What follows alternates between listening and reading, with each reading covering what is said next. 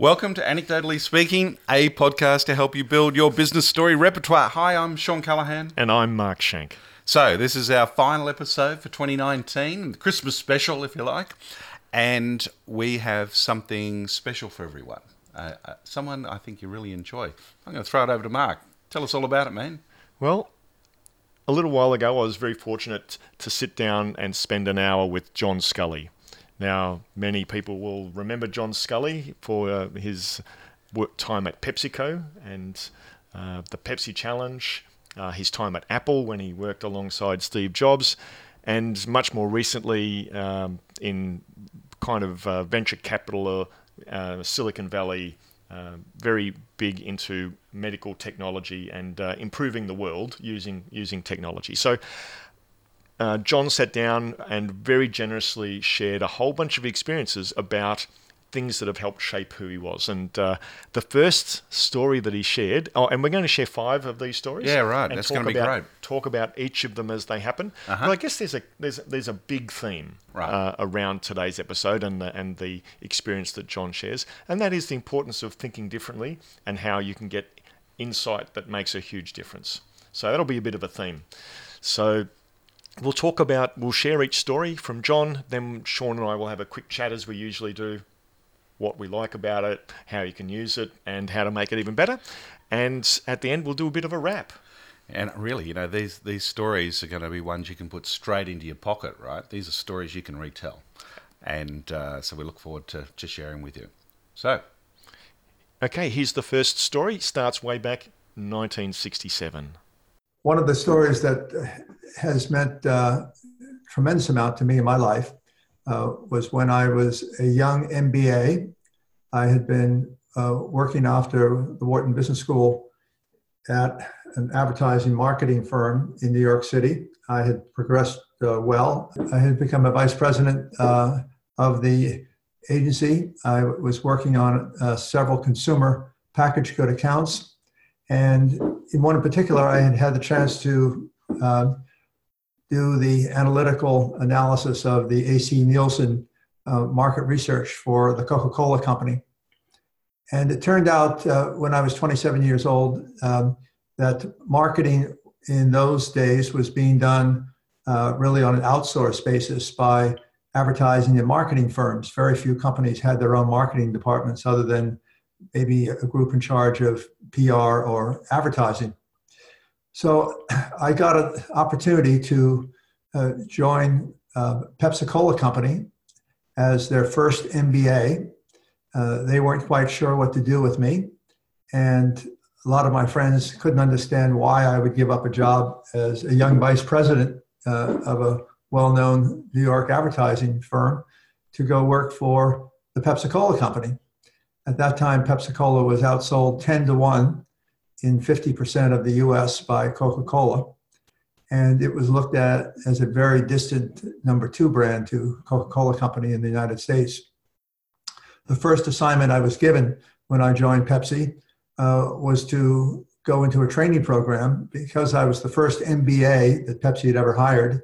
Uh, they put me on a route truck. This was in 1967 they put me on a, on a route truck in Pittsburgh, Pennsylvania. They had me work in, a, in the bottling plant. I would get up uh, in the early hours of the morning to uh, help wash bottles, to refill the returnable bottles. Uh, I'd be sent out to supermarkets to reset uh, shelves with new packages of Pepsi Cola in the middle of the night. Uh, that's because there would be no uh, consumers who we would get in the way of during the shopping hours. And then after four months, I was sent to Phoenix, Arizona, did something similar, except there it was hot in the summertime. And I was put in charge of putting signs up on the roofs of uh, buildings in the uh, section of town, which, uh, in order to get Pepsi into the stores, uh, you had to repair the roofs as well as put the signs up. So we would have to work in the hot sun, and and uh, it was grueling work. And then I was sent off to Las Vegas, do something similar. Uh, and then finally, I was sent to Milwaukee, uh, where later in the year it was starting to get cold, and we'd have to drive the trucks in the snow, and uh, we'd have to I'd have to work out at a fitness club to get strong enough to uh, take the uh, bottles of uh, eight ounce returnable Pepsi, sometimes six to seven cases, down the steps into the taverns. So by this time, uh, my friends in New York thought I had uh, made an absolutely stupid decision. They said, "Why would you go and, and, take a job like that? You have an MBA. You know, you you're a vice president, uh, and now you're uh, a truck driver." And what I learned, because I've always had an insatiable curiosity, that whatever task they gave me, I was always trying to learn as much as I could from it. So how were uh, bottles uh, brought back to the plant and uh, cleaned and refilled and then taken out? Uh, how many cases would we sell in a store when we reset the shelves in the middle of the night? Why did we have to reset the shelves? Why weren't the shelves right the first time? And I was learning the business from the ground up.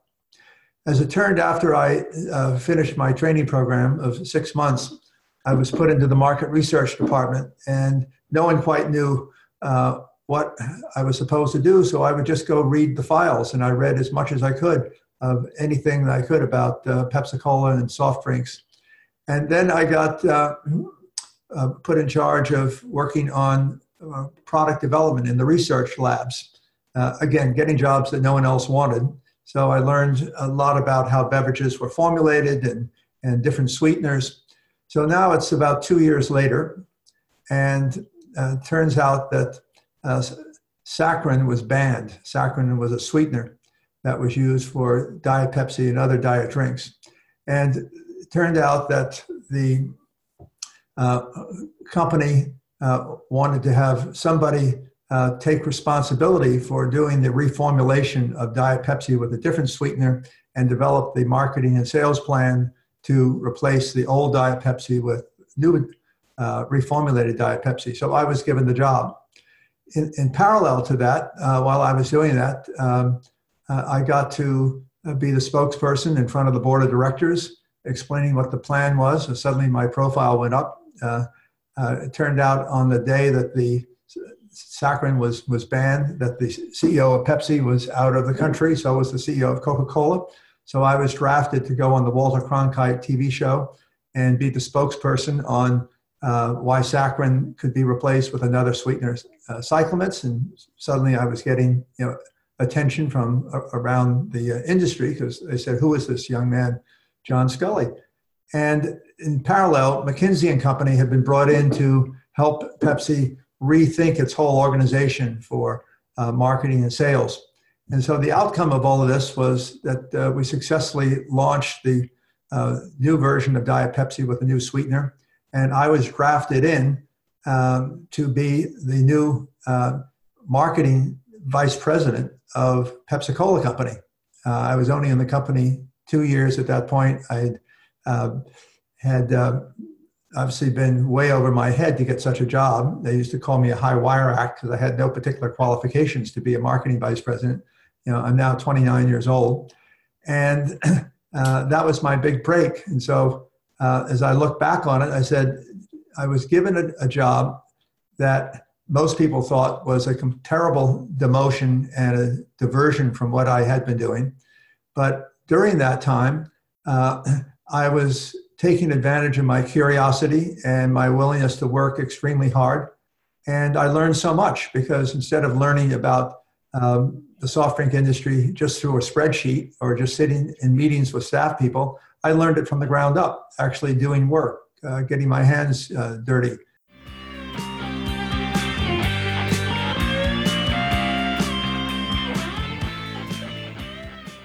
Right, what an experience! God, it's all those all those dirty jobs, right? You know that people people have to do, and God, John had a, a whole litany of uh, examples there, didn't he, in that story? Absolutely, and I think that was one of the things that I liked about that story was he gave five examples of awful jobs that he had.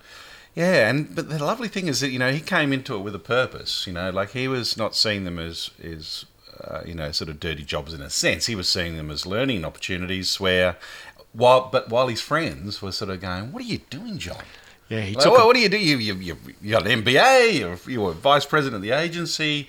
What are you doing in PepsiCo doing these shitty jobs? and now you're a truck driver. yeah, yeah, that's right, washing bottles. Yep. And of course, that one of the things that the points that he made is that uh, he he was trying to learn. He spent a whole bunch of time learning, and so uh, one of the things I like about it is that he invested that time. Yes.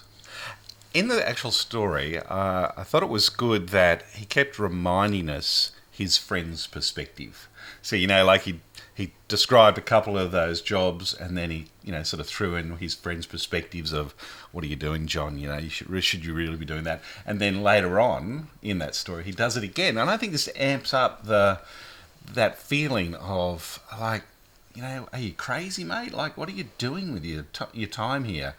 And of course, this enables him to sort of, you know, sort of draw through. I think, and you'll find in the, all the stories that he tells, this sits as a really nice foundation, right? Yeah, for sure. And one of the things that all those experiences would have given him is a whole bunch of stories that he could then use when he was sitting in the meet in the boardroom, uh, uh, introducing new new ways of thinking about the business because he had all those experiences to draw on, all those stories that he could share. Yeah, it's a, it's a great tactic, isn't it? Like if you're running any business, the first thing you know a senior person should do is get in amongst it, so you have a couple of those real life experiences, so you can actually share an anecdote. It's hard to share an anecdote if you all you got is well, I was looking at my spreadsheet and you know I saw this happen. You know, it's not quite going to hit hit the mark, is it? Uh, not not anywhere near as much as at 11 p.m. in in Pittsburgh when we were stacking shelves. This is what I saw. Yeah, exactly. Makes So- all the difference. It makes a huge. So so what about applications of that particular story? Well, I mean, the one that stands out for me is, uh, you know, by by doing those those jobs, you get insight into the business. You know, things, and, and you know, I bet you anything. A lot of those insights, of course, doesn't doesn't come to you straight away. You you do the jobs of stacking the shelves, or washing the bottles, or you know, taking you know those you know sort of things down the stairs to actually um, you know, the bottles down the stairs to give them to the taverns, all that sort of stuff. You do that, but it's probably in light of some problem that's faced back later on that the insight hits you, right? But I think that's, for me, if I was going to tell that story, I would start off with this idea of, you know, you sort of have to create the conditions for insight. Yeah, and of course, uh, another application of that story, in, in addition to the insight one, is Yeah. just the importance of thinking differently. And as we said, this is kind of the theme Yeah. through the whole, all five of these stories is the insight and the thinking differently. Yeah. So John finished by saying, uh, he finished that particular story by saying he learned it from the ground up, doing the work, getting his hands dirty, understanding the business. Yeah. And I think that's where that, that insight comes from. Yeah. well, this, of course, this is the old Tom Peters idea of management by walking around, really, and similar, but not exactly the same. But yeah, he had these concrete experiences. I, I, I like the way that you said the Tom Peters uh, concept of managed by walking around, because uh, in 1979, when I did my first degree, Yeah. um, Tom Peters wasn't on the scene, but management by walking around absolutely Well, was. Well, maybe he was just uh, quoting someone else. Well, it's a great idea. He certainly made it popular, didn't oh he? yeah, totally. Yeah. So, um the how would we make that story even better? I guess we'll just aim for like for five One stories. idea. One idea. Well, you know how we like visual elements, right? And one of the nice visual elements I had listening to that story was him taking, you know, the crates of soft drink down the flight of stairs. You know, he had to go to the gym, right, to Yep. bulk himself up to be able to do this. So I thought that was a nice little uh, touch. But that, to me, that's a visual moment. So, you know, I would like to probably see a couple more of those visual moments in other elements of those dirty jobs that he was doing. You know, stacking the shelves or washing the bottles. You know, there must have been things that happened that could be little moments you can tell to bring that alive. Yeah, kind of zoom in on a couple of the specific instances. Yeah. And and just amplifying that. One of the things that I thought, one of the things I wanted to know when I was listening to, uh, right at the start when he changed from being a marketing vice president in New York to a truck driver for Pepsi, when he had the offer to be Pepsi's first MBA, what happened? I, re- I really want want to to know that, What yeah. was the decision making process? And so, just for, for anybody listening to this, one of the really th- important, one of the useful things uh, to improve your stories and to make them even better is to is to ask people what do they want to know more of. So listen to the questions that people ask because that gives you some insight into the things they want to understand more of that you can zoom in on. Yeah, that's good. Well, what do you reckon? Should we get into the next story? Story number two. So the second story that John shared was some of his experiences around the things that you need to do to take on a much bigger competitor and how you need to be innovative to do that after I became marketing vice president, uh, one of the first things I did was to uh, work on a, a, new kind of package for Pepsi, which uh, ultimately became the first two liter plastic bottle for soft drinks. And uh, that became one of the foundational businesses that uh, Pepsi got into years ahead of Coca Cola. And the reason we did was because I uh, had a, a market research experience, uh, both my MBA uh, as well as working in the market research department of, of, of Pepsi, the, the, first task that I had my small organization work on was what was called an extended in-home use product uh, test, a consumer test. And we went to 550 homes and we delivered to those homes every week for nine weeks uh, a selection of soft drinks that they could choose from and they could buy them from us. They got a discount price on it. And what we discovered at the end of nine weeks was not just what flavors that people picked, but that no matter how much they bought the prior week, that their household inventory was empty the next week.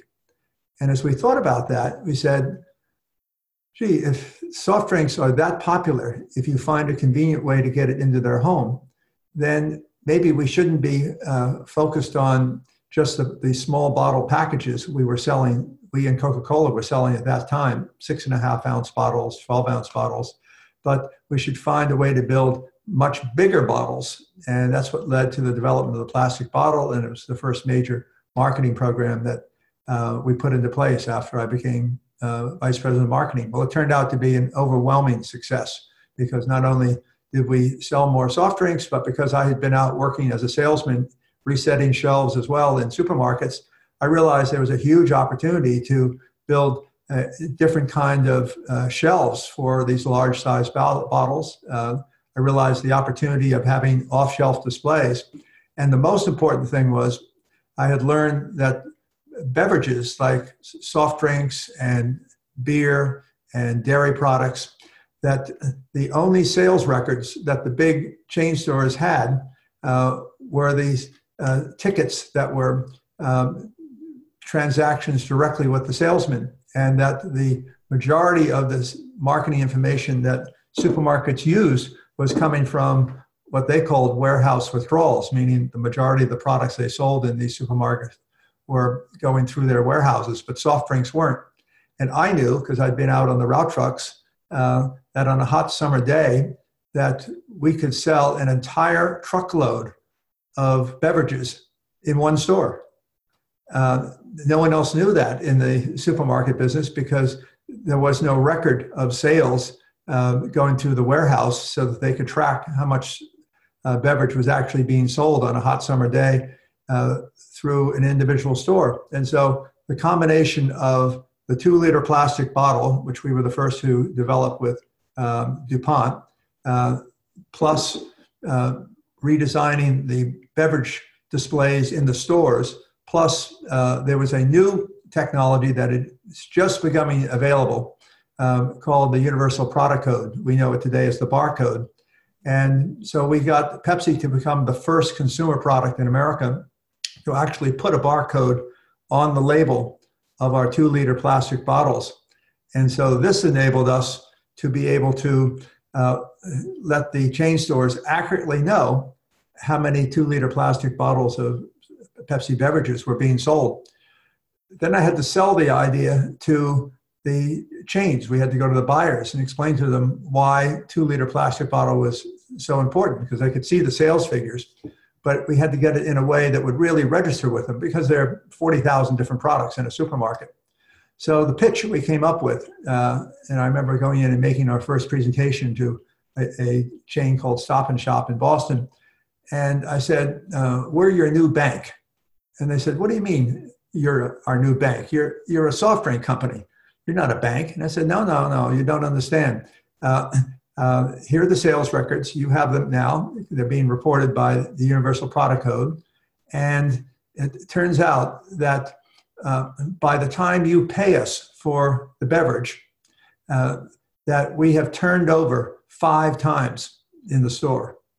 So we are actually like a bank for you because we give you this incredible leverage of cash. And they said, well, that's amazing. And so we used that premise in order to get them to agree to put in additional merchandising equipment into the stores. And uh, we did all of this um, almost two and a half years before Coca Cola um, recognized the opportunity. Now, because when I was at the advertising marketing agency, I had worked on the Coca Cola account, and I knew from the AC Nielsen uh, tracking surveys that Coke measured physical bottles, the little six and a half ounce bottles. But it turned out that in a, a plastic bottle, you actually had in a two liter plastic bottle the equivalent of about 64 ounces. So we convinced AC Nielsen that they shouldn't be tracking us by physical bottle. Uh, they should be tracking us by uh, eight ounce equivalents because we actually made our profit on selling liquid ounces. So they reformatted Nielsen just for us. They didn't change it for Coke. We just said, just do it for us.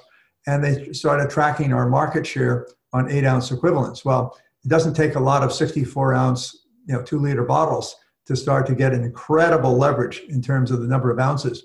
So after two and a half years, AC Nielsen awards Pepsi Cola Company uh, the award for the fastest growing consumer product that they've ever measured. And Coca Cola comes back to them and said, What are you talking about? We look at the Nielsen books. We don't see this incredible growth you're giving Pepsi credit for. And they said, Yeah, because you've never changed. You've always asked us to track the little tiny six and a half ounce bottles. Pepsi switched several years ago with the introduction of the two liter plastic bottle to having us track eight ounce equivalents. And Coke said, Oh my God. And of course, as soon as they converted over and they saw what was happening with our eight ounce equivalent two liter bottles, they you know, quickly introduced the two liter bottle. Well, by that time, uh, our market share was growing you know, exceptionally fast. And we were going from being outsold 10 to 1 in 50% of the company. All of a sudden, we were rapidly catching up to Coke.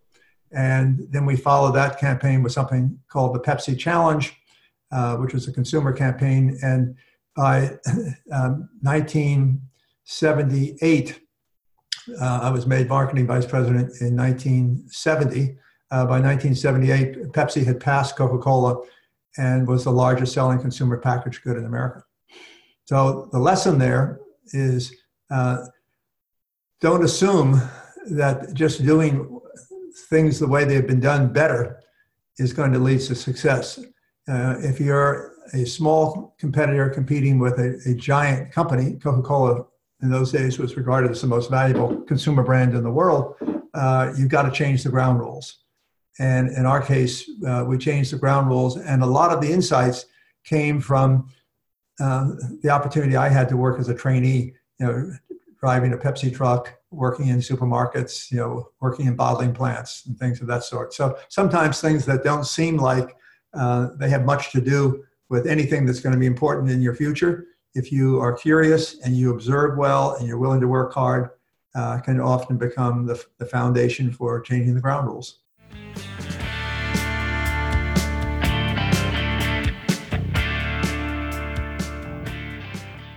Well, I love how he finishes that by saying, when you're competing against uh, the most valuable consumer brand in the world, you've got to change the ground rules. That's fantastic. Yeah, that's right. I mean, you have to really, you know, sort of change everything you're doing, don't you? You got to, you got to. If you're doing the same thing, there's no way you're going to make any dot of difference. Yeah, indeed, in that sort of uh, environment. Um, so, what do we like about that one? Yeah, look, I think one of the things that I stand out for me is that it's a series of anecdotes, right? So you have the anecdote about his market research. You know, there's, you know, there were sort of the, the anecdote about bringing the two litre bottle in. Um, and, and then how you record that, you know, through the AC Nielsen, uh, you know, so, you know, as a recording of, of sales. Uh, of course, there's the element of the barcode in there. Like there's there's a number of different uh, anecdotes that are told. So it sort of shows that a story doesn't have to just be one anecdote. You know, you can actually put together a series of anecdotes, and together they're making your bigger point. Yeah, which he did very well. And that's one of the things that I liked about it was he had a really clear point. Well, two two clear points uh, around that series of, of anecdotes. One of them around the, the need to change the ground rules, and also the fact that some of the insights that he got came from the time when he was packing shelves, driving trucks, and putting up signs on roofs. Yeah, absolutely. Um, now, in terms of where you'd use it, what do you reckon? Well, again, it goes back to the overall theme that we're talking about for this podcast, which is think differently Mm-hmm. and and uh, create insights. And I love some of the insights. First insight from the market research, which is pretty much that people are going to drink as much uh, of your soft drink as you put in front of them, and that led to the two liter bottle. Bit of a scary. Um, scary Thought, insight. really, isn't it? Yeah, yeah, yeah. Um, I'm sure that's changed these days. Or maybe it, it hasn't, the inside hasn't changed, but maybe drinking habits have changed. Yeah. Um, I, so to me, this is uh, this is a classic disruption story, right? Yeah. So if if you were to retell this, it'd be I can imagine someone sort of saying, "Look, look, we're up against this competitor.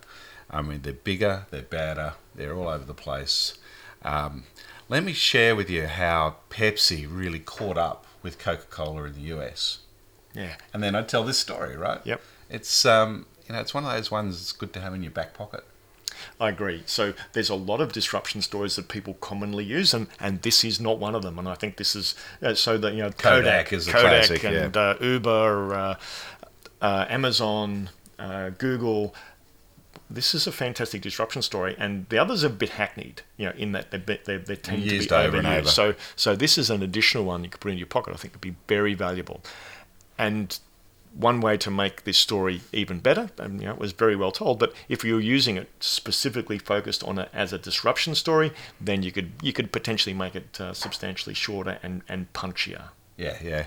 Now, one of the things I did love through the whole thread of this is that John was uh, sort of making reference back to his first story, Yeah. right? So, you know, if you th- think about that first story as a connection story, you really get an insight into his character. You know, one of these, he's obviously hardworking. He's the sort of guy who likes to be out with the people, you know, likes to get his hands dirty. Um, Takes a chance. yeah, all that. See, we learn that about John just from his first story. Without him saying it. of course, without him saying it. But then the next thing is you start to weave in uh, references back to that story. I think it's uh, you know it makes it very powerful. Yeah. Yeah, yeah cool. Very cool. Right, that's that's uh, story two.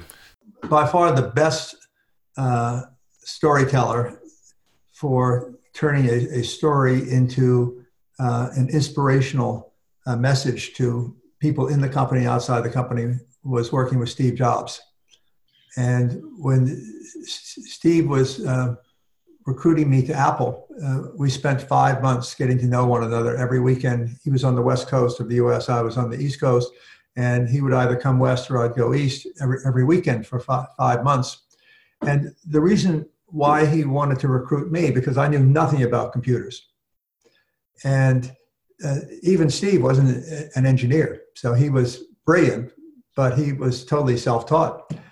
And Steve had this idea that the future of computing uh, back in the early 1980s, that the future uh, wasn't just going to be uh, less expensive, smaller, uh, more powerful uh, computers.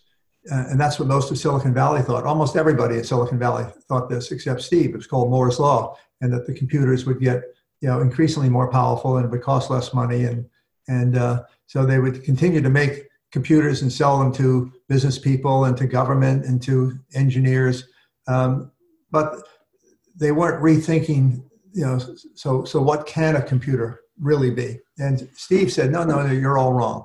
He said, the future of computer is not selling millions of computers to the people who are already buying them, um, but there's a market out there that is so much more exciting and important, and that is to sell computers to non-technical people who know nothing about computers. uh, and make the computers so easy to use uh, and so seductive uh, and give it so many capabilities that aren't in today's computers back in the early 1980s, like the ability to use graphics and media and uh, to enable these non technical people to do creative things. And he said, if we do it well, that in the future we'll be selling billions of uh, com- computer enabled consumer devices, not you know millions of computers. And when Steve came up with those ideas, uh, Silicon Valley laughed at him, and they used to call it the, the Steve Jobs reality distortion field. yes. They said that Steve, you know, you're trying to violate all the laws of physics. You don't know what you're talking about. Why would anybody want these machines? Uh, and uh, he was ridiculed. And then, even more so, when he recruited me to come in from the soft drink industry to be the CEO, and they said, Why would you want somebody who knows nothing about computers to come in? He said, Because I need someone to teach me about consumer marketing. I need to understand how do you build computers into a big major brand.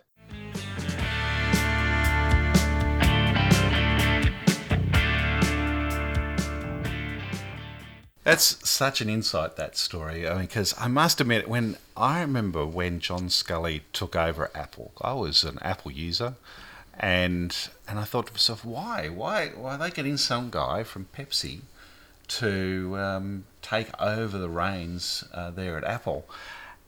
And this really does make a lot of sense, you know, that they Jobs was positioning the company to be this consumer brand and he needed to shift the company. He needed different people, right? And I thought, wow, that really does make a lot of sense. Um, very interesting. Yeah, because he finished by saying uh, that the reason Steve Jobs wanted him was to build Apple into a uh, a big major brand, consumer brand, and well, you look where it is today. Um, jobs, yeah, there was, jobs done. Jobs really. done. Yeah, I did find it also very interesting. You know that they took five months of meeting each other on weekends. That's a phenomenal effort. Big investment. But, but it just shows you too that you know you do have to, you know, when you're making that decision, you know, you really have to get to know people, and you know how hopeless interviews are. You know, as a way of getting a sense of capabilities, and well, that's certainly our experience. um, so you you sort of really um, it's an example of you know maybe that sort of effort. Of course, the you know the story you got in your back of your mind and this would be really interesting to find out from john you know like what actually happened in that period where the board made the decision to exit jobs out of the business right that would be a really interesting bit of information to understand as a an expansion of that story. Yeah, and so another one about making that even better is that during that process, did Steve Jobs actually say, do you want to sell sugar water for the rest of your life? Yeah, well, I want to know about that too. So yeah, but it's a simple story. You know, if you were to share that in terms of having that insight to take a computer company and shift it over and sort of say, no, no, we're not just going to sell computers to people who buy computers. We're eventually going to sell technology for consumers, you know, who don't know anything about technology. Um, that is a massive shift, and it's a great little story to have in your back pocket. Yeah, totally. And the fact that the whole industry thought that Steve Jobs was crazy to have this idea. What do they call it? The Steve Jobs reality distortion field. Yeah, he's renowned for that. Yeah. And so, again, the whole theme of this episode and all the stories that John tells are about thinking differently and having insight. Mm. And and well, I guess the thinking differently doesn't come much bigger than reimagining a computer company into a, a, a consumer goods company. Yeah, that's right. I do wonder how did Jobs sort of take himself out of that world of computing, right? You know, he would have been surrounded by all the Silicon Valley types, etc. Sort of zoom himself out so that he can sort of see this broader opportunity there. Mm. Um, because I think that's a, a, phenomenal skill, really, isn't it? Yep. And just uh, another one on that is that I'd, I'd love to dig deeper on the thought process that John went through in making his decision to join Apple to be part of that process. Yeah, that's a follow up interview. well, of course, we only we only had the the one hour, and so that's the, the, the third story about the the insight that Steve Jobs um, about turning Apple into a consumer brand company and recognizing that he needed to uh, ch- change the people, essentially change the top people and bring in people with, like John Sculley with the expertise in consumer brands. So, what might seem a, a crazy idea in hindsight, been a big turning point. So, the fourth story that John shared with us was about a very pivotal moment in Apple's history, but also in the history of advertising. And I'll let John take it away. And then the other was to work with Steve to help build the uh, marketing and branding campaign to launch the Macintosh, which we did at the uh, 1984 Super Bowl. So, and, did you have a hand in that ad? You know, well, uh, I, I, worked. You know, Steve and I both worked uh, very closely uh, with with with the team at Chiat Day, um, and um, yeah, no, I remember we were sitting around on October 19th, 1983. We were still months away from launching the Mac, and the cover on Business Week on that day said the winner is IBM, and we hadn't even introduced our product yet. So we were sitting around. We said, "Well, we got to do something that will just wake people up. That that the game isn't over before the game is really started." So we started to think about, well, what are the things that are going to happen in 1984 uh, that could have real attention? And one of the things we came up with, well, George Orwell said 1984 you know, is, is going to be an amazing year. He said that back in 1948, you know, uh, when he said we were going to be controlled by the thought police and, you know, the world was going to look a lot like it looks in parts of the world right now, as a matter of fact. Uh, a lot of invasion of privacy.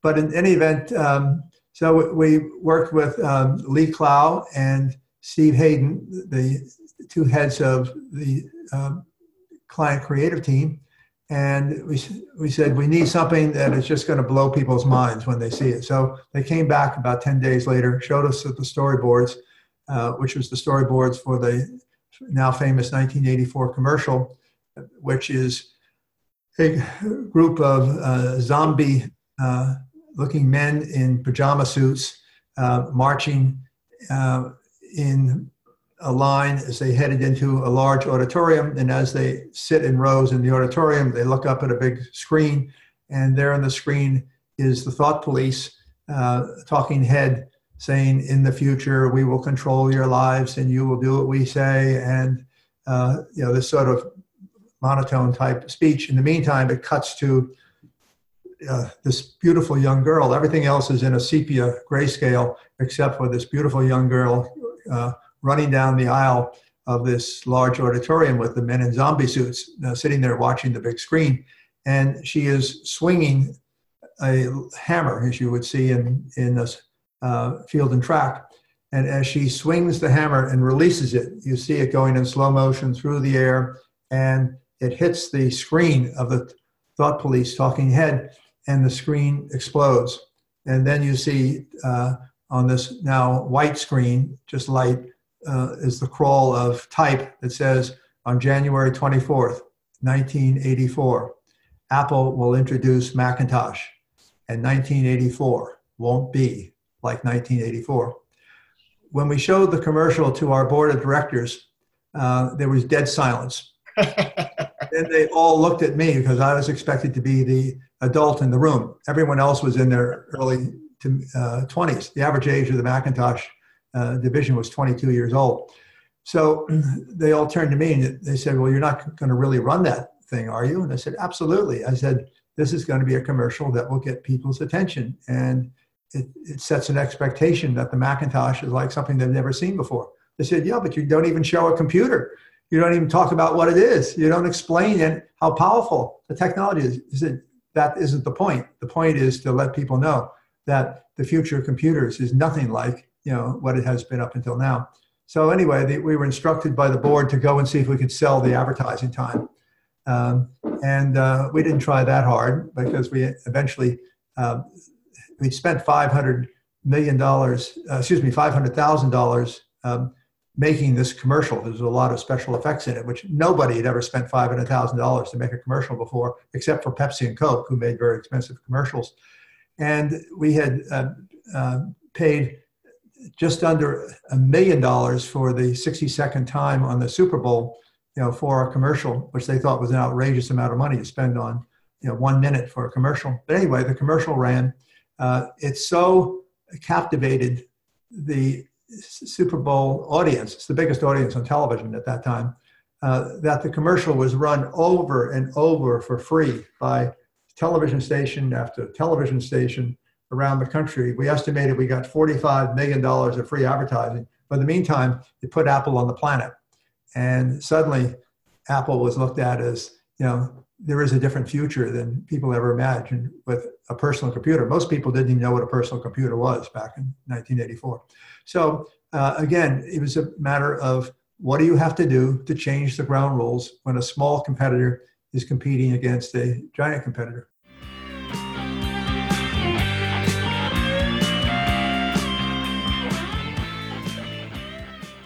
You know, when this ad came out, I I didn't see it straight away. You know, it was one of those ones I heard on the grapevine because, of course, in Australia you don't get to see the Super uh, Bowl ads. We got to see those replays that John talked about. Um, that sort of sort of had that ripple effect that was going on around the world, and that's where I got to saw the ad the first time, and it was such a surprise. Like it just really got you going. Like, what's going on here? you know, and it was a surprising ad. Do you, do you remember it? Do you remember when that Yeah. sort of happened? Yeah. Yeah, and it, it was in the days where nowadays, of course, we watch the uh, the Super Bowl live here in Australia, and uh, Yes, we yeah. get to see all the ads as they uh, As it the occurs. rest of the world occurs, and of course, we get Paul Zak's analysis afterwards about which ones have the most uh, impact. Um, the the oxytocin guy, and so, but back in those days, uh, it was very much a replay. But yeah, that the people were talking about that ad. Yeah. But there's some nice, lovely things in this story. Okay, I mean, the one that a couple of things I really like was that uh, there's lots of rich detail in this. John was giving us names of the creatives in Chiat Day. He was giving us dates. He was giving us, um, you know, all those sort of facts and figures that just make stories credible, right? As soon as you hear the facts and figures, you just go, "Yep, this happened." And the other detail, the, the Yeah. on on the nineteenth of October, Newsweek ran that. Uh, and IBM wins or whatever, yeah. and and and as an, as a, uh, a catalyst Yeah. for them to go, we need to do something big, and so that was a really important detail. I really love that. Uh, that, that that's a really important part of that story. Yeah. Actually, it just got me thinking, you know, by mentioning, you know, the link to George Orwell, um, you know, to talk about other companies like IBM, what you're doing is you're giving lots of possible links and hooks for the listener to bring in their own experiences, right? And I think this is one of the other nice things about this story. There's there's so much richness in here that it gives those hooks. I think stories do this naturally, right? Um, I thought too his recounting of the ad, his visual description of the ad was evocative, right? I could see that ad play out. Um, pajama suits, I'm not too sure. I, ha- I can't quite get in my head what a pajama suit is. Was that? Did you stumble on that? Uh, you didn't even hear that one. no, but it was great. I loved it. Absolutely loved it. And one of the things that I didn't realize until he described it in words was the fact that the girl is the only thing in color. Yes. So even though I, you know, when he said it, it was yeah, of course. But if I was describing that ad, You wouldn't have picked that out? No. No, no, it was good. What What about how you use this story? Like what, where? Well, uh, uh, very quickly, of course, the overall theme: think differently. And again, this ad was um, particularly for a technology company, Yep. uh, computer company, to think very differently about their advertising. Uh, really important. Yeah, I've one of the things that struck me is that if you were sitting with a group of executives and you really wanted to encourage them t- towards a big bang approach rather than incremental, you could tell this story, right? Um, if they were teetering on the edge, which way we should go, because of course there's lots of good reasons to do incremental for certain things, but others you kind of just whittle away your impact. Whereas these guys put it in one ad for a million bucks back in 1984. I mean, that's a lot of money now, right? Yeah. Uh, so uh, I think that would be a, an evocative. You could even show the video of the ad. I mean, it would be something that could help sway a conversation. I reckon in terms which way you went. Yep. And for me, another application is sticking to your guns. So the board have said you can't run that. Um, it doesn't say anything about the technology. It doesn't say how good it is. Doesn't say what it's going to be able to do. It costs a lot of money. And please go and sell the $1 million advertising time and we'll get a little bit back. Yeah. and John's, oh, we didn't try too hard. And they ran it anyway. So, uh, again, uh, using that story as an example of, folks, there's times where you just need to stick to your guns. Yeah. Yeah, no, that's good. Right, yeah. Well, let's get on to our next. Well, no, no, you got one more thing? There's there's one more. Yes. In that Apple is famous for focusing on not on on the what they do, but on the why they do it. And that ad, I think, sets the scene. It's not the what, it's the why we do it, and we're doing it so that 1984 won't be like 1984. So. For me, another application uh, is explaining the, the importance of explaining why and, and really getting appeal from your audience. I've been fortunate enough to have um, been around some really smart people who have thought about things in a different way. So, for example, I remember sitting around with uh, Bill Gates one evening with, Steve Jobs when I recently joined Apple. This was back in 1983. And Bill was talking about how he was going to change the world with software. And up until that time, uh, all of the profits, uh, the only way that, that computer companies was, were paid was on the basis of selling hardware. He used to call it iron, selling iron. Uh, and they gave the software away as a customer service because they made the money on the, on the iron. And Bill said, no, that's not the future. The future is going to be that microprocessors will enable all kinds of inexpensive computers to be made. And the value is in the software. So Bill invented something called shrink wrap software and he invented an operating system that could be licensed out to anybody who wanted to use these new microprocessors and be able to build computers.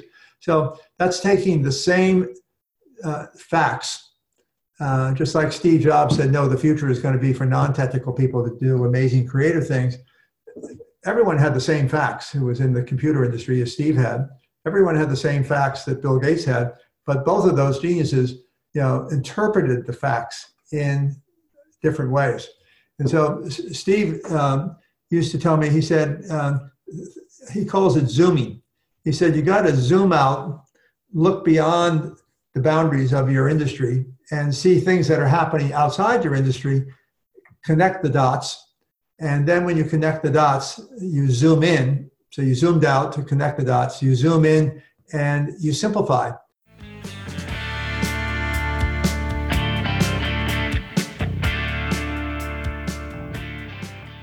There you go. John's just answered my question. Uh, Steve Jobs uses a zooming out technique to uh, see the bigger picture, connect the dots, then zooms back in to make changes in the industry. Of course, still seems like a supernatural power of some sort, but you know, at least there's a little bit of methodology there that uh, makes sense to me. But what do you think? What of that story? What jumps to mind for you, Mark? And and when you heard the Bill Gates story? Well, uh, one of the things for me was that Bill Gates was the same as Steve Jobs. He he completely reconceptualized his industry. Yeah, yeah, and I, I hadn't I, I hadn't thought about it in that way. So I found that a really uh, insightful um, experience that John was uh, John was sharing there. Yeah, you know, I guess with any of these, eh, you know, re- industry redefining companies, you know, we're seeing it now, of course, with you know Google and Amazon and and uh, or Apple again, if you like, and through all this. Um, you're going to have to have this. You're going to have these. If if everyone's going one way, you need to go another way. Um, we're sort of seeing this around privacy, I think, um, and just how different companies are dealing with that as well. Um, now, in terms of eh, this is a simple story, right? It's um, it's one where you know you can share that story as I can imagine people sort of going, "Oh, I was actually uh, listening to John Sculley talk about uh, a time when he was sitting down, and you could tell it from that perspective, and then just talk about what uh, you know, sort of uh, Gates said, for example. Um, and also, how do you go about disrupting an industry and, and the Steve Jobs experience? Yeah. Uh, or his methods, you know, zoom out, connect the dots, zoom back in and simplify. Yeah. Uh, you need to be able to do that. You need Yeah. to be able to see the, see the bigger picture. Yeah, actually, a lot of companies suffer from this. I've seen businesses where they just are t- so internally focused. They wouldn't even know what the company next door did, let alone the broader industry or, or beyond that. And, and the episode last week where we shared, shared the story of Goldcorp and Rob McEwen's sh- sharing all of his uh, geographical data with the world, doing something completely unheard of to get great results. So Yeah. uh, again, Opening taking up. yeah, taking the bigger picture, connecting the dots. Yeah, yeah. Now, in terms of uh, where you'd use this, I mean, obviously the, we've talked about think differently. I think that's probably the, the key thing. Um, but I don't know. What about making it better? Well, It's a simple one. I It don't know. it it's, is- It's, it's like it hits the mark, doesn't it? and it's a it's it's an effective story because you know what? It just makes me want to ask more questions. I want to know more.